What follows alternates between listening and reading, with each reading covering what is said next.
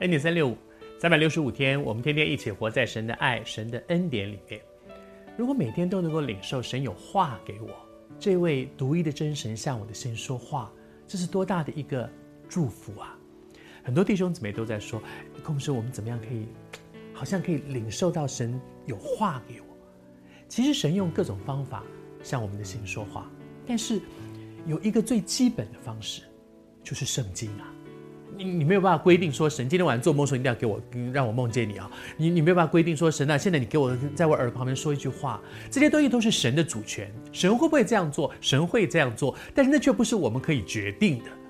但是有一件事情是你和我都可以决定的，就是好好读圣经，好好读圣经。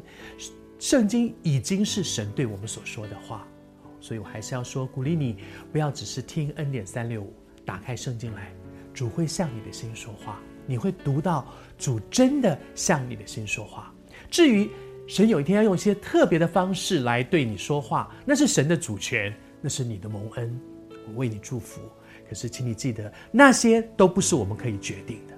有一件事是我们可以决定的，就是好好读圣经。以撒在经历了神给他很奇妙的恩典，在别是巴那里。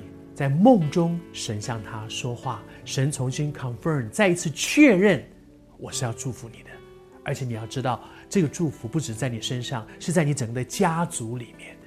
谢谢主，你看，从圣经里看到很多地方都看到，神的心是拣选一个家族的，神拣选大卫家族，神拣选了亚伯拉罕这个家族，神拣选了挪亚他的家族。我求神施恩，你要知道。救恩不止在你的身上，我们要带着信心。如果你不知道，你就说哦，我也不知道我们家人到底会不会信主。我要告诉你，神的心比你更迫切，你的家人能够认识神。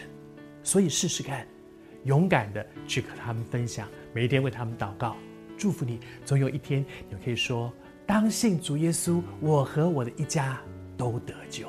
谢谢主，求神深恩待我们。以撒在那个地方领受了神的祝福，然后他就筑了一座坛，筑了一座坛，然后呢就住在那个地方。他先搭了一座坛，是他跟神之间，祭坛是人跟神之间相会的地方。人每一次到祭坛前面来，好像就是来到神的面前，求主施恩。以撒搭一座坛在那里，他在那个地方求告耶和华的名，他也就是宣告主说的，他要把。脚掌所踏之地赏赐给我，所以他宣告那个求告，其实有另外一个翻译叫做宣告。他宣告这块地是神给我的，因为昨天晚上我做梦梦到神对我说的。然后他在这里筑一座坛，做一个记号，说主啊，这是这是你要给我的。然后呢，他也在那里支搭帐篷，他知道那个地方是他与神相遇的地方，他就在那里搭一座帐篷。你会不会很渴望？住在神的同在里面？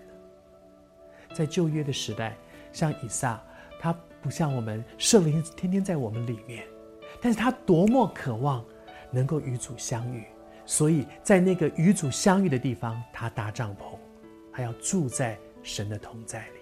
祝福你，我们一起住在神的同在里。